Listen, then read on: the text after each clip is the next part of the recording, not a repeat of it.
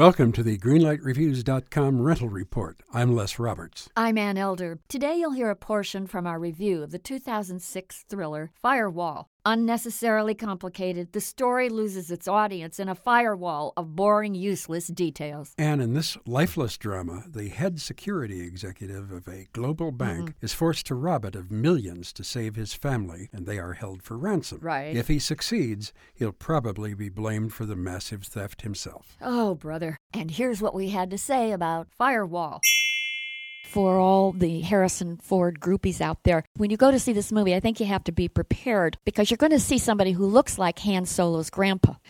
and, you know, there were no new wrinkles here, and I hesitate to say except those on Mr. Ford's face. It just didn't seem to have much zing.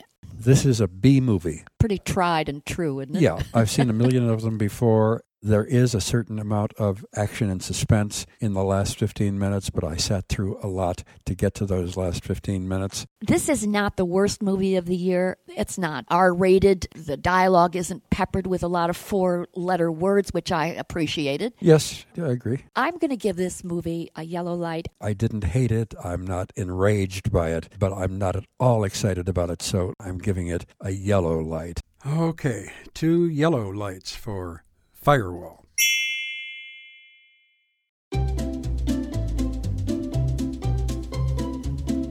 Hello, and welcome to Novel Conversations, a podcast about the world's greatest stories. I'm your host, Frank Lavallo, and for each episode of Novel Conversations, I talk to two readers about one book. And together, we summarize the story for you. We introduce you to the characters, we tell you what happens to them, and we read from the book along the way.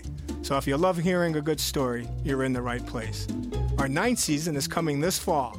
Tune in to hear from some of the all time great authors Charles Dickens, Jules Verne, F. Scott Fitzgerald, and more. Subscribe to Novel Conversations wherever you listen to podcasts.